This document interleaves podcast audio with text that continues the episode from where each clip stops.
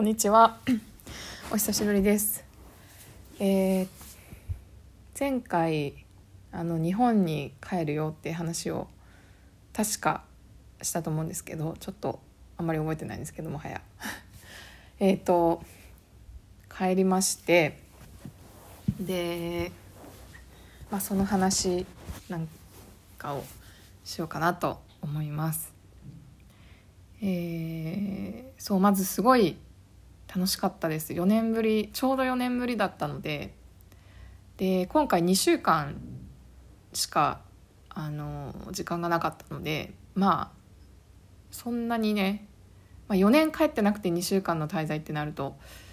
まあ結構やることに追われたりとか会いたい人会いたい人にも本当に全員には会えなくてやっぱり。あの本当に近い人だけにあのなんとか会えたかなっていう感じだったんですよね。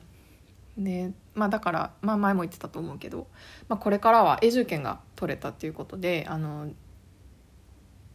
があるので、まあ、あの年に1回は帰りたいなっていうふうに思ってますね。でもう話がねすごいたくさんあるんですけど何から話そうかなまずそうエアカナダで帰ったんですけどなんかまあ小さなあのトラブルがもちろんあってで本当はねあの私日本の地元が名古屋なので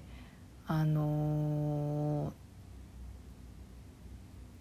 東京、まあ、カナダから成田に着いたんですよね。で、まあ、それ成田からセントレア名古屋の空港のセントレアにあの乗り継ぎでっていう感じだったんですけどあの、まあ、案の定遅れまして飛行機が乗り継ぎの便に間に合わずあのねこれ前帰った時もそうだったんですけど前帰った時はねあのまだ時間がそんなに遅くなかったのであの次の便があってまあ振り替えっていう感じで次の便に乗って帰れたんですけど、まあ、今回はその私が乗り換えで成田から名古屋に乗る便があのさその日の最終だったっていうことであのそうそう乗れなかったんですよね。でまあそのエアカナダが用意してくれたホテルに泊まって、まあ、次の日帰ることになるんですけどまあそれはなんかまあね。あのまあちょっとカナダを出発する時点でなんか割ともう遅れていてなんかねトラブルがあったりして。でまあ間に合わないかなとは思ってたんでまあまあそうだろうなっていう感じで。でまあでもとにかく、まあ、日本にさえ着いてしまえばもうなんかどうでもよかったんですよね。っていう気持ちだったから、まあ、ま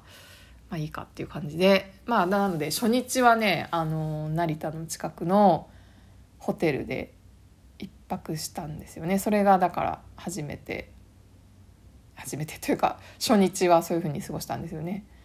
で、まあ、次の日のお昼前ぐらいの便だったのでで、まあ、そのエアカナダがね、あのー夕食とそのホテルで夕食と朝食もつけてくれてもちろん無料全部無料なんですけどつけてくれてでなんかね夕食は、まあ、疲れてたっていうのもあるけどあのなんかねコンビニがすごい恋しかったんですよね 日本の。でまあなんかで空港で食べる時間もなくってでまあそのホテルの周りにレストランとかがあったら外で食べてもいいかなって思ってたんですけどあの、まあ、全然周りに何もないところだったのででホテルの中にコンビニが ローソンがあってそこでもうなんかずっと4年間夢に見てた食べたかったものを おにぎりとかもう美味しかったなプリンとかあのーもうもう買いたいだけ買って食べたっていう感じでしたね。なんか。いやうん。で、まあ、次の日はホテルの朝食を食べて、えー帰ったんですけどなんだかあのまあなんかすごくね感動したんですよねまず。まあその遅れちゃったのは仕方ないんだけども。そのまあエアカナダなんですけどまあそのね日本だから職員の方は日本の方じゃないですか。でまあまあその遅れたっていうのでないねってなってそのまあいろいろ手続きとかねあの、まあ、調べたりそのなんか結構オプションをくださって、えっとまあ、その日のうちに帰りたいのであれば、ね、8時ぐらいやったんですよね確かその時あのまだ新幹線があると。で新幹線で帰っても、まあ、いいしあの飛行機がいいなら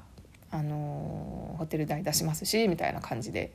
でまあ結構わたわたまあまあね、まあ、あのもちろん旅にそういうのはあのいつでもつきものだと思うんですけど、うん、あの結構バタバタしながらあの対応してくれてでまあこのホテルにいてくださいねみたいな感じであの対応してくれたんですけど、まあ、それが、まあ、多分ね日本にずっと住んでて出たことがなかったら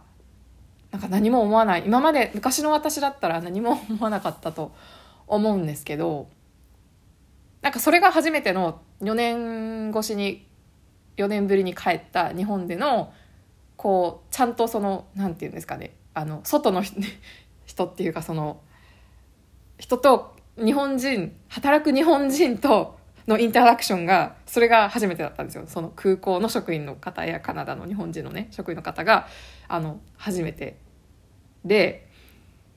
でなんか久しぶりになんかなんか感動したんですよね。すごく丁寧だったしなんかすごい一生懸命なんですよね。なんか彼らが全く悪いわけじゃないのになんか一生懸命ですよね日本で。のこうカスタマーサービスの方たちって。で、まあ、それが一個感動したっていうのとでホテルに着いたら着いたでで私があのそのホテルが成田の近くでまあそのそうそうなんですよでそのねカウンターでいろいろ手続きどうしようどうしようってなってる時にあの同じ便に乗ってた同じような方がやっぱいるじゃないですかあの東京が最終目的地じゃない方たちカナダからやってきた。で、まあ、その中でなんかね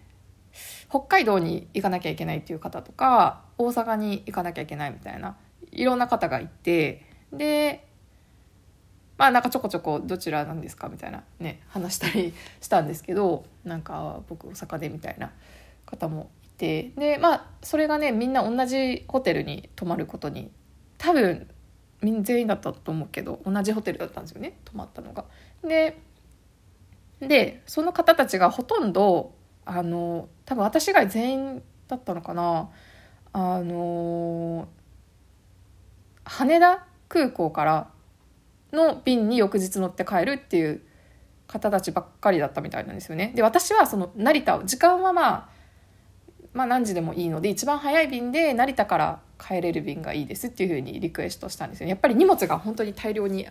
まあそんなにはないかまあでも荷物がね一人でスーツケース大きいの一つと小さいの一つとであったのであんまりね移動したくないなと思ってで成田の便でっていう風にリクエストしててなんかそれが多分私だけだったようなんですよね。でそのチェックインした時にそのホテルの方が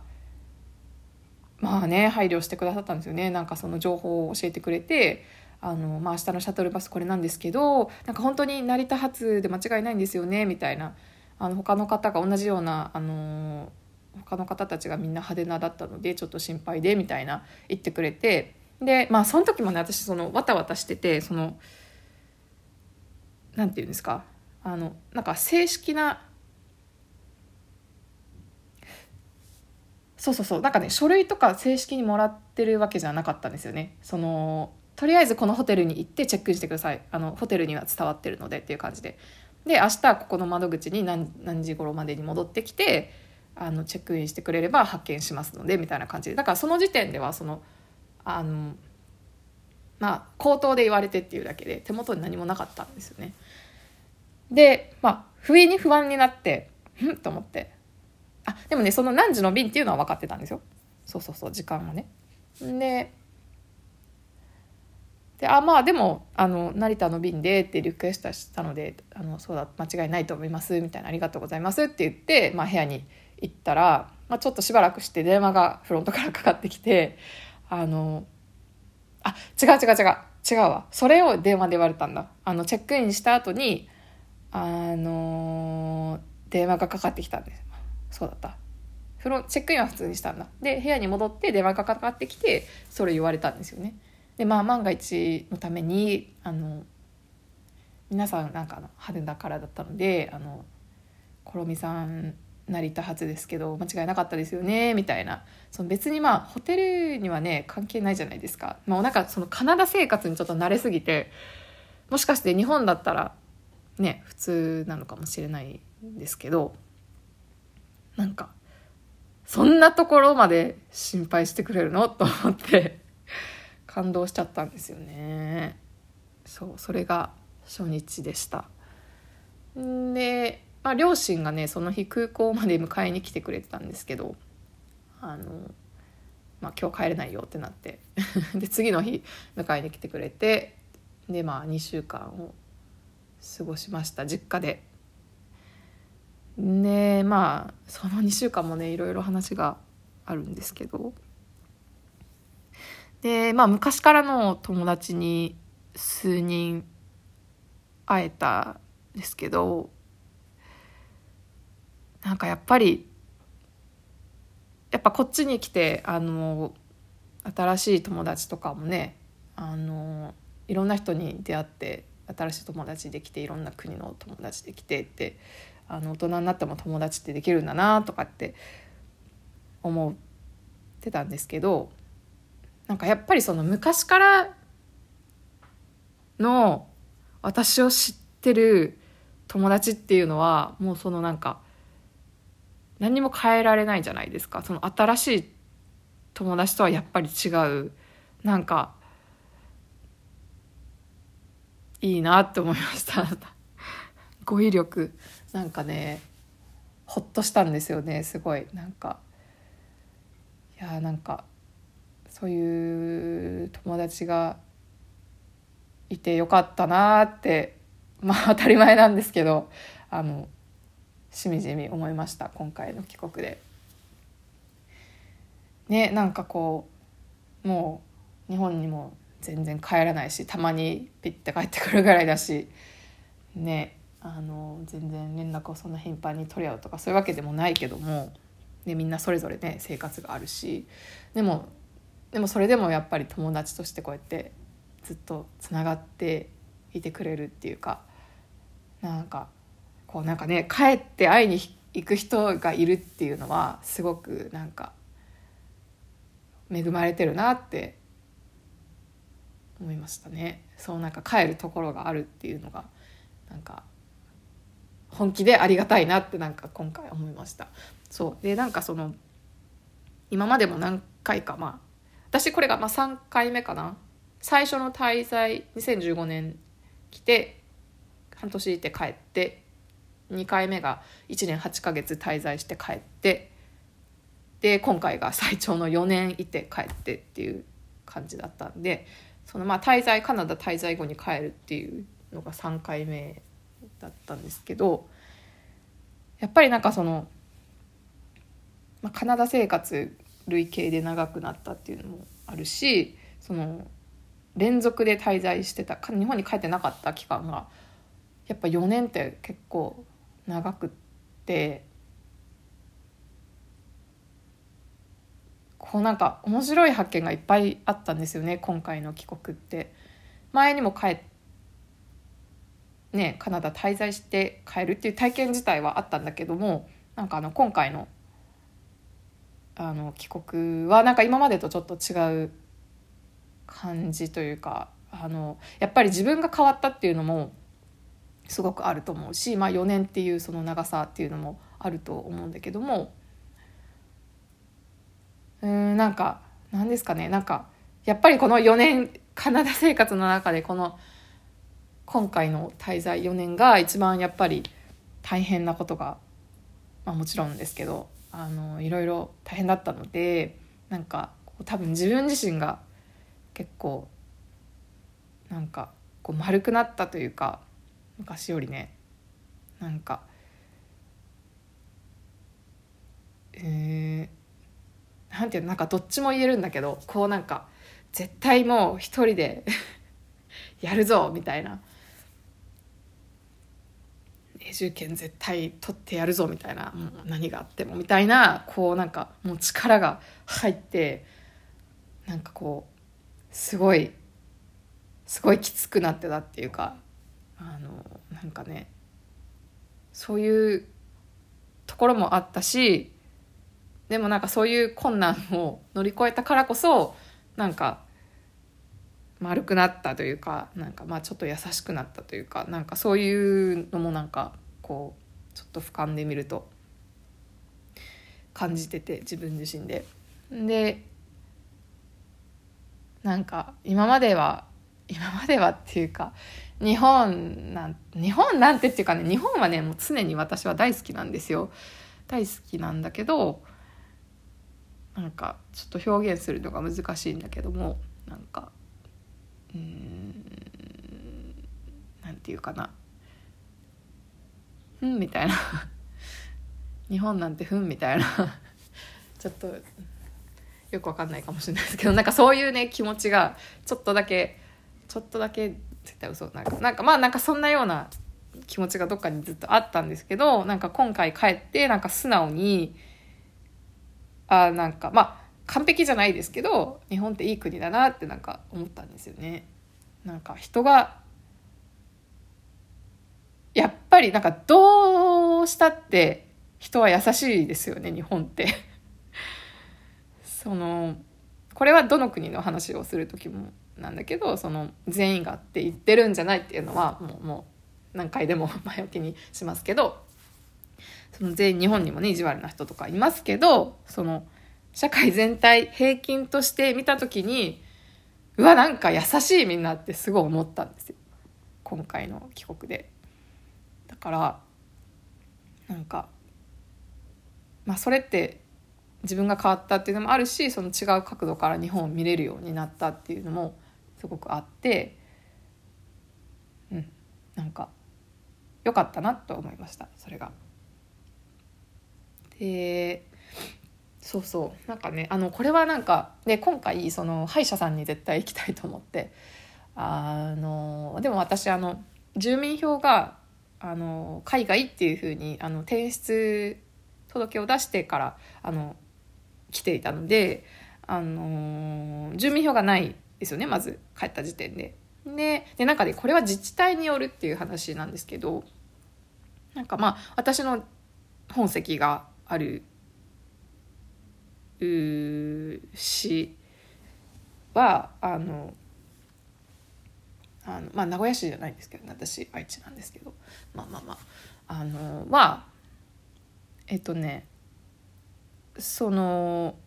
そのミニマムとかがねないらしいんですよ。だからもう極端な話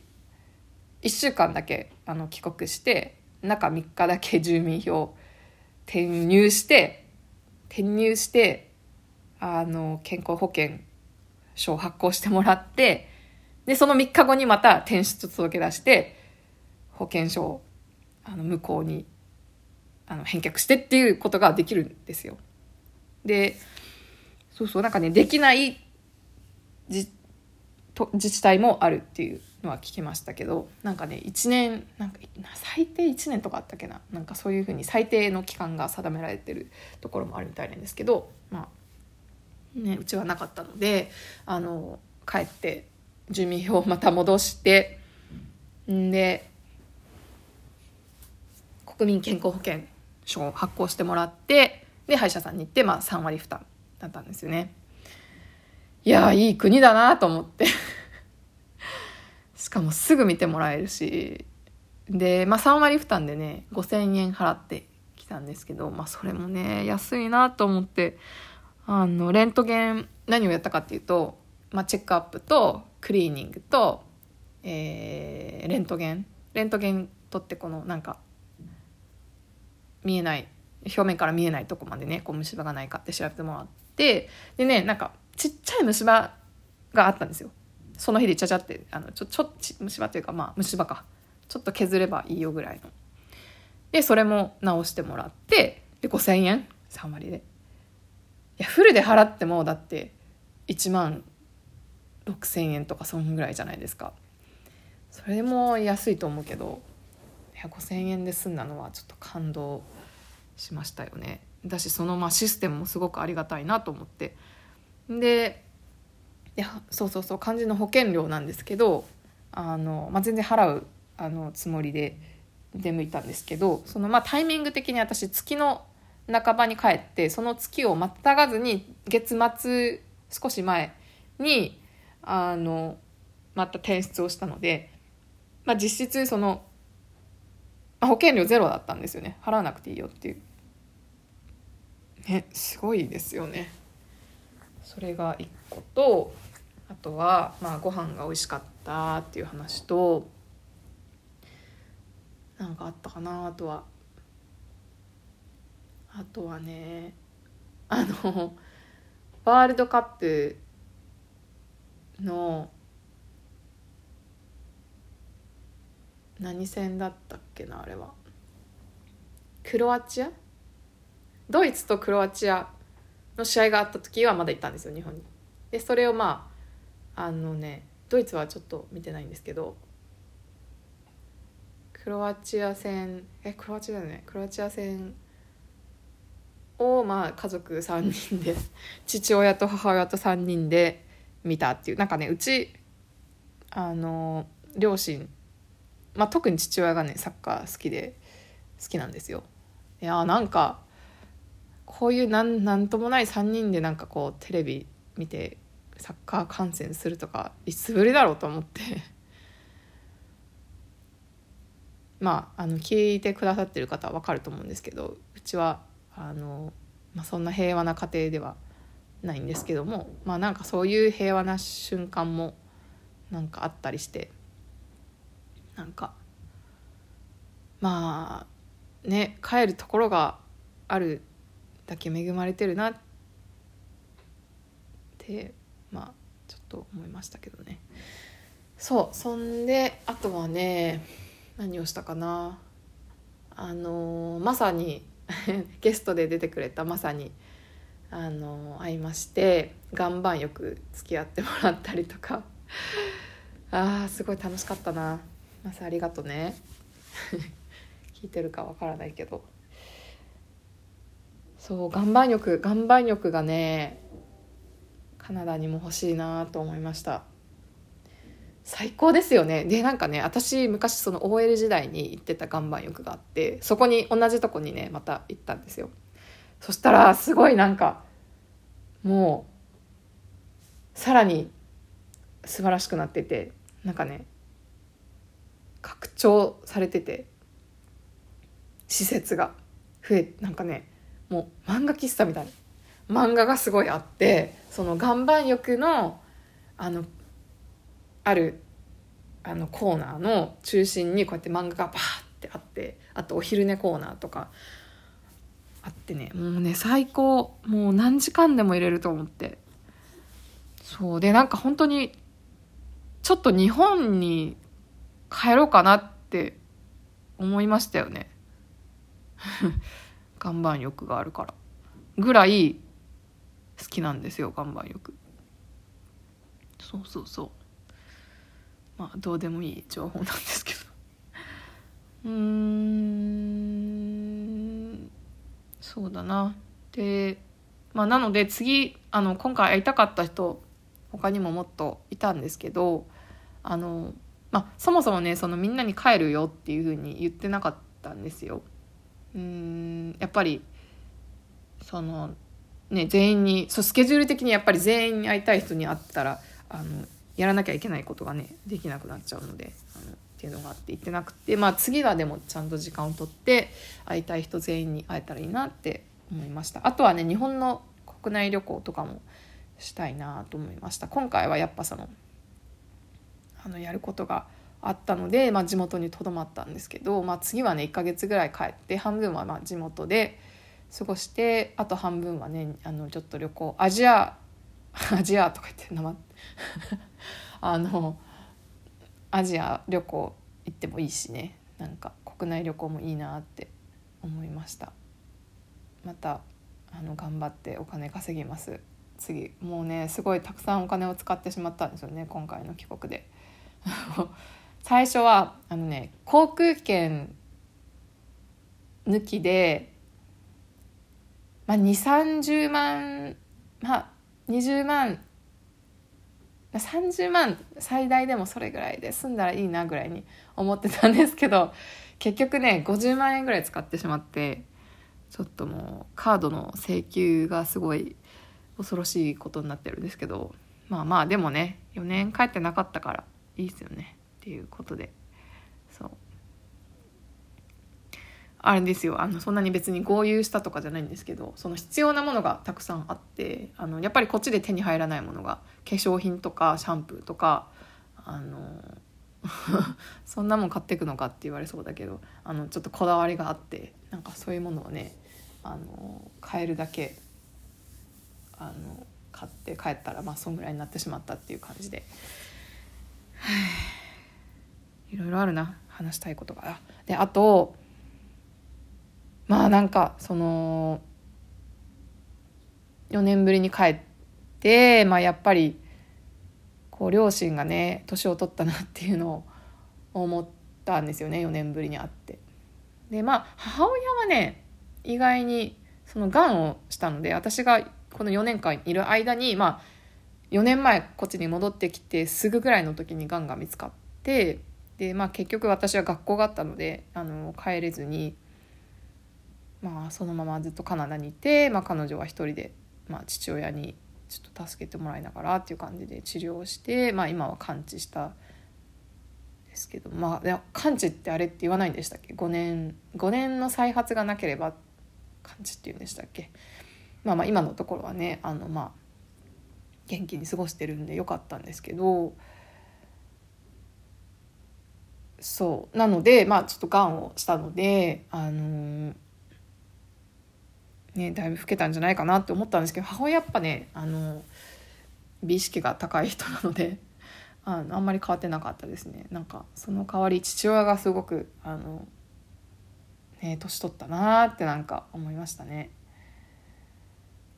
で今日ねあの今日仕事だったんですけどあの常連のお客さんとも話してた日本どうだった？みたいな話をしててで彼女はバングラデシュ出身の方なんですけどすごいね大好きな私のお客さんなんですけど彼女とはな、まあ、そういう話をしててなんかこうやっぱこう海外に住むっていうことのもなんかこう宿命だよねって話してたんですけどそのまあやっぱその関係はねどうであれ、まあ、やっぱり親なのでその、まあ、元気でいてほしいですよねそう当然。まあでも、まあ、だからといってこう近くでお世話したいとかそういうこととはまた違うんですけどやっぱり心配なものは心配ででまあ1年にね一度帰るとはいえ、まあ、まあ母親ももうね70歳とかなのでなんかこうね、あと何回会えるかなっていう感じですよね。なんかそれは彼女も言っててでもだからといってもう自分の生活はこっちにあるわけでまあなんか海外家族と離れて海外に住むっていうことのもうもう全員がこう通らなきゃいけないところだよねってなんかこうしんみりしてたんですけどでまあ前前から言ってたんですけどその今回ねその滞在の最後の日に母親にこうちょっところみと来なさいと 呼ばれてでなんかこう小さいねノートを渡されたんですよ。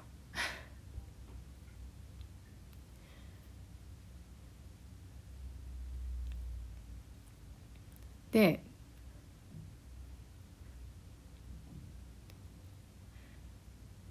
なんかそこに書かれてたのがなんかその、まあ、彼らの母親のその銀行口座のね情報だったりとか生命保険何に入っててあの死亡したらねいくら出るよとかなんかあと お墓の情報とかをこうもパーって書いたもの渡されたんですよね。でなんかまああの多分これ前にもいましたよねなんか言ったと思うんですけどあのうちは姉がいるんですけど、まあ、ちょっと疎遠でというかまあもう何年前になるかな？10年近く前になると思うけど、まあ、ちょっと家を出て、えー、行ってからまあ音信不通というか、まあ、まあ絶縁状態のような感じなんですよね事実上。なのでうちはまあ姉妹2人いるんですが、まあ、こうやってコミュニケーション取れるのが私だけだっていうことであの、まあ、彼女はそれを託してきたというか、まあ、自分に、まあ、彼女もね自分でこうあの思ってると思うんですけどその、まあ、自分にもう年なのであの、まあ、病気もしたしあの何があるかわからないし、まあ、体が元気でも、まあ、もしかしたらその地方症に、ね、なってコミュニケーションが取れなくなってしまうかもしれないからその時はこうしてほしいっていうのをなんかまあこうしてほしいというかね、まあ、そのその時のためになんか意思疎通のできるうちにあのそういう大事なことを伝えておきたいからって言ってで印鑑はこの家のこに隠してあるよとか通帳は家のこの部屋のここに隠してあるよとかそういう感じだったんですよね。そうそうそうでまあうんなんかであと家うちは実家は持ち家なんですけどあのまあ両親が住まなくなまあ例えばの話ねこう介護施設に入って誰も住まなくなったりだとかまあ亡くなってしまった後っていうのはもう姉もいないし私もカナダにいるので誰も住まないと。で別に住みたいなら自分で帰ってきて住んでもいいしあの売ってもいいし貸してもいいしもう好きなようにあの家はしてくれっていう話とかまあそれはなんかちょっと前前からも言われてたけどなんかまあ改めてそういう話を全部されてであとお墓なんかねお墓の話がね一番ちょっとねなんか悲しくなっちゃいますよね。なんか。うわって思ったんですけどお墓の話をされた時になんか。まあまあそうそうお墓もそのもういいいいとそのななんて言うんですかあれっていうのはなんかこうこう毎年なんか確か使用料みたいなものを払うらしいんですよね。で土地代みたいななんていうんですかね。なんかお墓っていうのは分かんないですけど母親が言ってたんですけどなんかこう買えないらしいですね。買えないっていうかそのもう全部払ってここの区画を買い取るとかってできないらしくってこのなんか毎年こうやって払っていく感じらしいんですけど。まあまあそれはいいんですけどあのまあ今その母親の両親が入ってるお墓がうちの、まあ、愛知県内にあってうち父親がね愛知の人じゃないんであの父方の、まあ、先祖のお墓っていうのはそっちの父方の方にあるんですけどでまあそっちはねまだそのあっちには兄弟がいるからな。なんかそういう話はないんだけどまあなんかその母親の方のお墓に関してはその後入る人って母親とえ誰が入るの？私とか。そうそうだからまあ私ももういないので日本に。あのもうなんて言うんですか？ななんて言うんですかね？そのもうなくなくていいからみたいなこと言われたんですよ。自分が亡くなってその母親がね亡くなって別にもうお墓いいからって入れてくれなくていいよっていうこと言われたんですよ。でなんか、まあ、今はそのうちの祖父と祖母が入ってるので、まあ、あるんですけどまあなんかそれも、まあ、先々その誰もねお世話する人がいなくなっちゃうんでっていうことであのなくせばいいからっていう話もされて、まあ、その小さなノートの中にそのお墓のね連絡先とか ここの会社のここだからみたいな。会社じゃなくて、まあ、お寺っていうのかな。お寺。うん。そうなんかだからかまあこうなんか4年ぶりに帰ってそういうなんか現実的なこともねなんかこう悲しいですけどやっぱりそういうこともどんどん考えていかなきゃいけない年になってるんだなってなんか思いましたよね。そうそうそうでそうだなだからでまあまあまあなんかねこう母親とはこういろいろあったんですけどなんかうんなんかななんか、まあ、最後にその話してきたのが、まあ、これはなんかこう前来る時も4年前にカナダに来る時も、まあ、4年前はね永住権取るっていうふうに決めてきてたんですけど、まあ、その時はね母親がまだそれを受け入れられていなくて。でまあそれによってちょっとあの仲違いが起きてしまってで来る時にはもうね全く数ヶ月話してないような一緒に住んでたんですよ同じ家に住んでたのにあの話してないような状態でカナダに来ちゃったんですよね。でまあ4年が経ってまあこっちもね丸くなったしあっちもまあね完全に受け入れるっていうのはねなんかまあ無理みたいなんですけど、まあ、その4年前とはに比べると、まあ、まあ受け入れたというか、まあ、諦めたのかなっていうふうには見えて、まあ、だからこそこういうかねなんかそういう話をしてきたと思うんですけどなんかこういつ次いつ帰ってくるか分かんないからみたいな。もうあんたはそっちで生きていくんでしょみたいな 言われて。そうそうそう。でまあなんか私でもそうだな。なんかこう自分自身でもねなんか10年後どの国に住んでてとかってまあ今のところ、まあ、カナダに住むんでしょうけどまあねわからないような状態なのでまあなんかそのうんもうなんか約束はもう何もできないからっていうのはもう言ってきたんですよね。その何かあったら帰ってくるとかその家のテイクケアするとかそのうんその例えばね両親がもう本当に2人とも亡くなってしまって家をなんかまあ処分するってなった時に、まあ、私じゃないですかそれやるのは。だからなんかそういうことがあったらまあやるけどもそのなんか絶対的な約束例えば母親何があった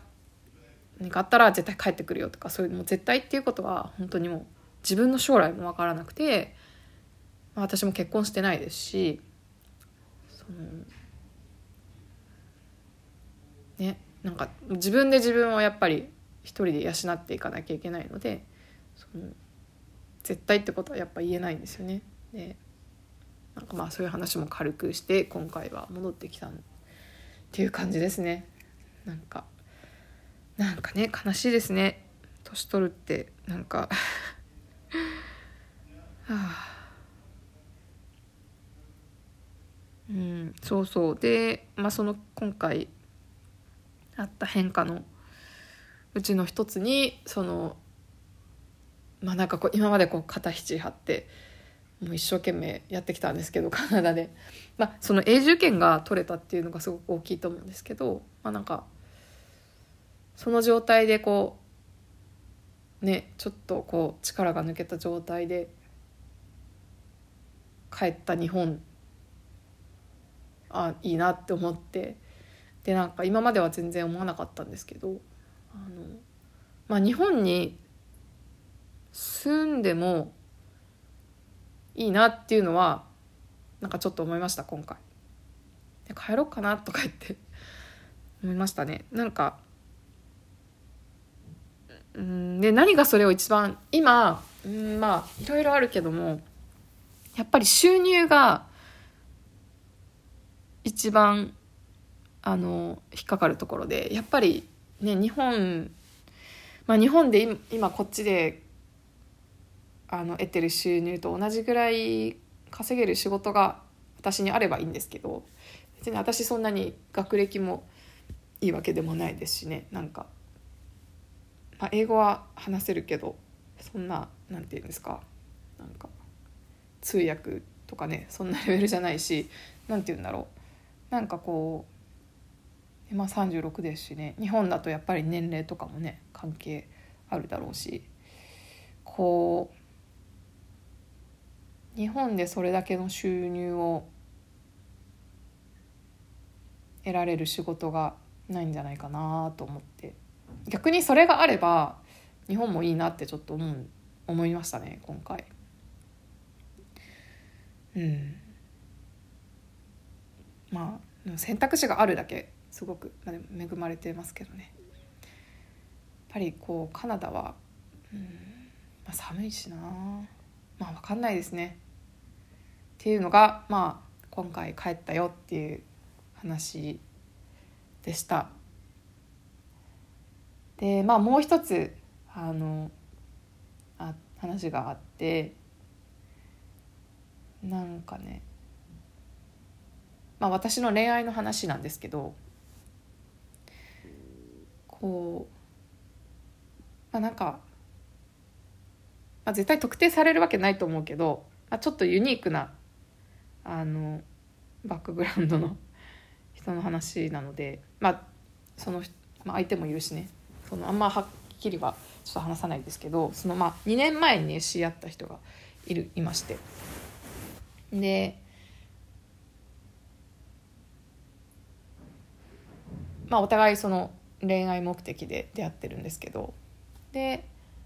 まあそれがねあのちょうど2年前の今頃だったんですよ出会ったのが。で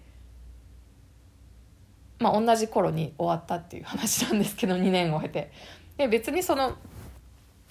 あの2年前に出会ったですけど別になんか何も何もなかったというかその何のタイトルも別になかったんですけどまあなんとなくつながってるみたいな状態が最初の1年ぐらいででまあなんか今年の、あのー、頭にそのね去年はやっぱりそのコロナがあったのでそのなかなかあとは私その毎日働いてたしね去年。なんかその本当にちょっとカオスだったんですよね去年は。でまあ今年になってそのなんかこう会うようになってっていう風で会ってた人がいるんですけどまあそのあちらの仕事の都合でまああのカナダがいなくなってしまってでもなんかそこで一旦なんか私は諦めようって思ったんですよね。でもでもなんかその何かそれ以外に問題があったわけじゃないからその引っ越してしまうっていうこと以外にあの気持ちはずっと残っててでまあずっと話してない状態が続いてでそのままもうそうなんかねそのまだカナダにいた時点で私はちょっと会うのをやめたんですよその人に。でなんでかっていうとそのやっぱりその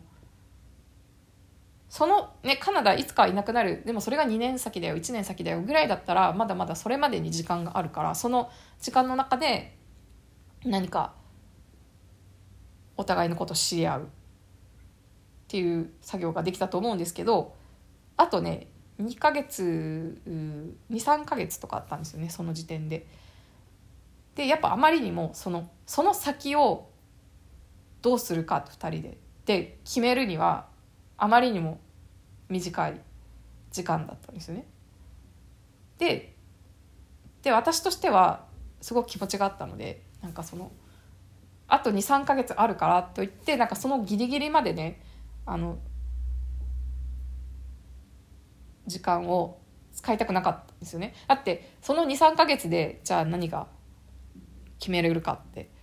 じゃあ私がついてくとかねそんなことは23ヶ月じゃ分からないわけじゃないですか。でそれで傷つくぐらいならもうもうね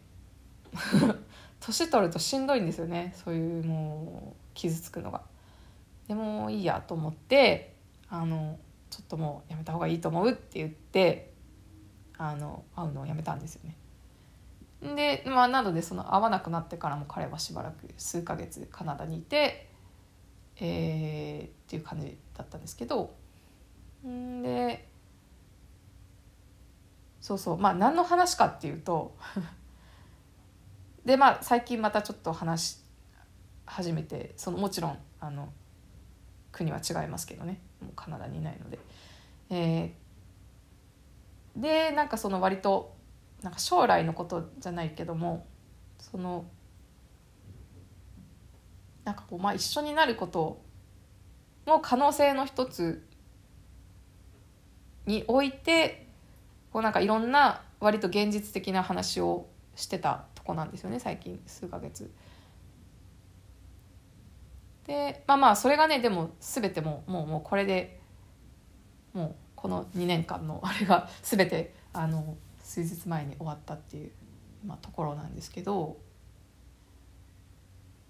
でなんかそのごめんなさいね。なんか全然具体的じゃなくて何のこっちゃって感じだと思うんですけど、まあ、とりあえずこのあの気持ちが好きな人がいて、まあ、それが終わったよって話でそれについてあのまあでも結局良かったなその選択でっていうふうに思えたっていう、まあ、話をしてるんですけど。えっとそうそう。でねでまあ分からないですよ。そのまあなんかその相手がどこまで思ってたとかあの、まあ、そういう話はちょっと一旦置いといてその可能性としてのね話っていうことでその、まあ、例えばねこの人と一緒に生きていくとすると何が起こるかっていうとあのまあ結論から結果的に私はカナダの永住権を失うことになってしまうんですよね。例えば仮の話そんな もう終わったからねあのもうありえない話なんですけどでもそのこのこの数ヶ月はねそういう話をあのそういう話をというかあの含めてまあしてた時期があってやっぱりそのどうなるかっていうこととは別にその可能性の一つとして考えるわけじゃないですか。でそうなるとやっぱそのその方のお仕事の都合上その国を、まあ、数年ごとにこう移動しなきゃいけないんですよね。で、まあ、例えばじゃあ結婚しますってなったら私の希望としてはまあ一緒にいたいんですよ。で彼も同じだった。ってなるとやっぱりどっちかがどっちかの生活を諦めるしかないじゃないですか。でまあ普通に考えてその私なんですよねその諦める方は。普通に考えてっていうのはその中で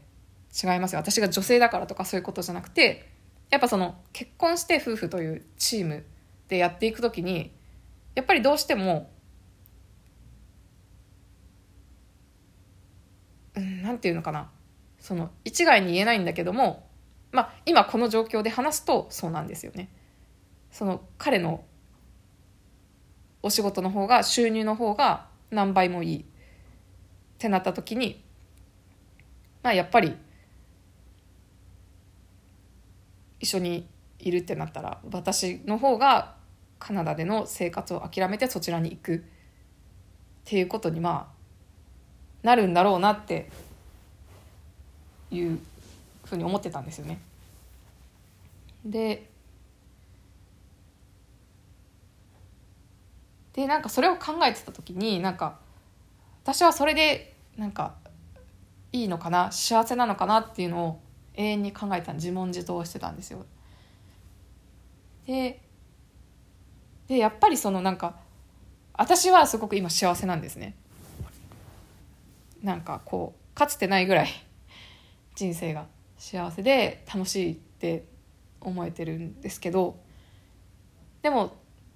それが何だろうって考えた時にやっぱり理由がちゃんとあってそれは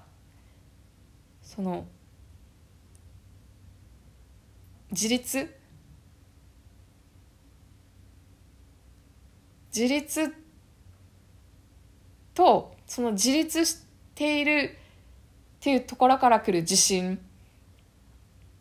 でその満足感とかそういうものを全部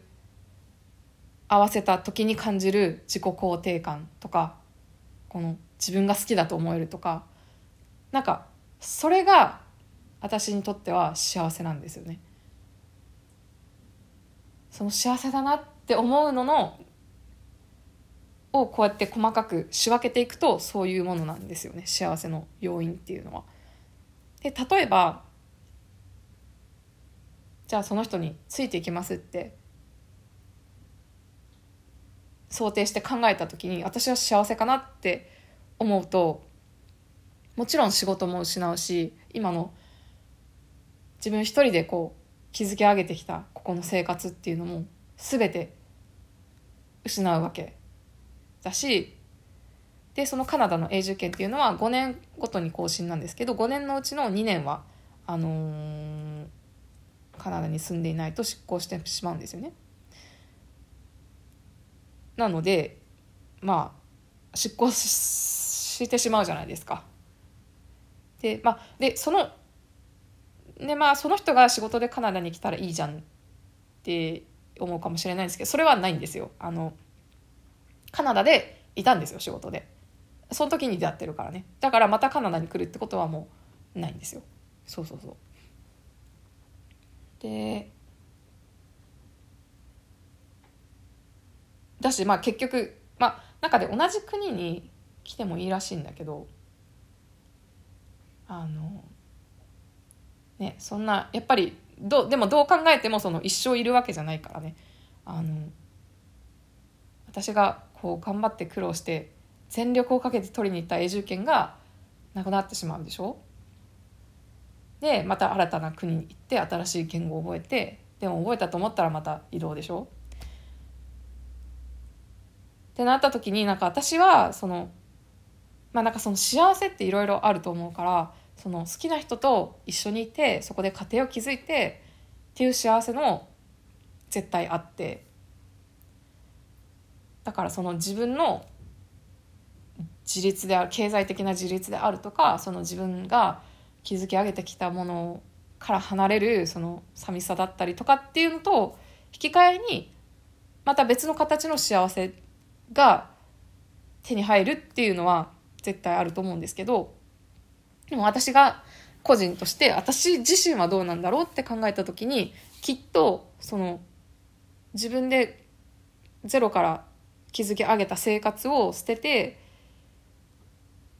経済的自立を捨ててまっさらになってそういう生活に入っていった時にきっと私は今のような幸福感を感じられないんじゃないかなって思ったんですよね。でまあなんかその旦那さんがね稼いでるからいいじゃないそれで足りるからいいじゃないって思う人もいるだろうしもちろんそうだしでもこの今やっとこの必死にもうやっと手に入れたこの幸せをこうなんかこうやっぱ手放せないなと思ったんですよね。なんかいろんな人にで、まあ、その、その関係が終わった理由については、あの、そ、そこが原因じゃないので、あの、そもそもっていう話だから全然いいんですけど、なんか、全然違うところで、終わったのではいって感じなんですけど、まあでもその考えてた時にね、でもなんかその、本当人生何があるか分かんないなってその時思ってなんかその最初はねそのカナダにずっと住む永住権欲しいって思ってきて全力投球でやっと手に入れて手に入れたと思ったら今度はそれを失うかもしれないのかみたいななんか可能性に直面したりとかして。そう。でなんか初めてそういうそんなこと考えもしなかったから。まあ行っても日本かカナダかっていうふうに考えてたから。でもまあでもその人とはね結局終わったからあのもういいんですけど。あのでも今後ねまあいろんな人にまた出会って何があるか分かんないなってなんかその今回のことで思ったんですよね。そうそうでもやっぱりそう自立経済的自立は絶対に手放してはいけないなってこのもう今回のことでっていうか、まあ、まあ全部シミュレーションなんですけどねでもなんかそういうことあんまり現実的に考えたこともなかったのでなんかこう今回考える機会があってまあなんかやっぱりそのやっぱりその2人が一緒になるっていう時にお互い個人としてお互いが一人ずつが自立をしていて一人ずつが幸せちゃんとそこで自己完結してる者同士が一緒になって初めて幸せになるっていうかなんかその自立していない者同士がまあでもそれもねまあ言い切れないですよね。まあ人によるからなんかそういう形でも本当幸せにやってる人もたくさんいるからいやわかんないや私はでもそう思ったっていう話です。そうやっぱりなんかこう自信がなくなってしまうとうん結局じゃあ好きだから全部合わせますって言って全てそういうものを手放して一緒になった時にきっと私は自分の自信をまた失ってしまってその瞬間は幸せだったかもしれないけどいつかやっぱりその2人の関係としても崩れてしまうんじゃないかなって思ったんですよね。そう。だからまあなんかねすごく悲しいですけどまあ全然でも大丈夫なんですけどねもうなんか。悲しいですけどなんかちょっと半分ほっとした部分があるというかなんか今までそこ中で まあでも全然その付き合ってるわけでもないからなんかその話が飛躍しすぎなのかもしれないけどまあでもね考えるじゃないですかやっぱり先のことって。可能性として。でなんかうん一緒になれたらいいな。でも私は私の生活失うのかっていうのでこうなんか堂々巡りしててまあでもそれが別の要因で今回終わったついにっていうのでちょっとなんかほっと悲しいのと同時にすごくほっとした気持ちがあって。なんかあこれで私はもうさらにあのカナダにコメレしたなって もうこの国でやってこうみたいなちょっと思いましたよね。まあ、っていう話です。あのー、ね難しいな。でまあ多分これで今年あの更新するのこれで最後になると思うんですけど、まあ、ちょっと軽く振り返るとあのもうもう1億回ぐらい行ってるんですけど、まあ、今年は永住権が取れて、まあ、すごい人生の大きな節目だったなと思いますね。で、まあ、あとは日本に4年ぶりに帰ってそういういろんな発見があったりだとか、まあ、家族との関係にちょっとねいい意味での変化があったりだとかまあいろいろと成長した1年だったなって思いますね。で仕事の方に、えーまあ、仕事についてもあのどんどんあのねどんどん楽しくなってきて さらにあの、まあ、仕事ばっかりしてるんですけど、あの収入面でもどんどん上がってきて、あの何？1時間しかダメなんだ。ちょっともう終わるみたい。あ取れないので終わります。聞いて、えーくださってありがとうございました。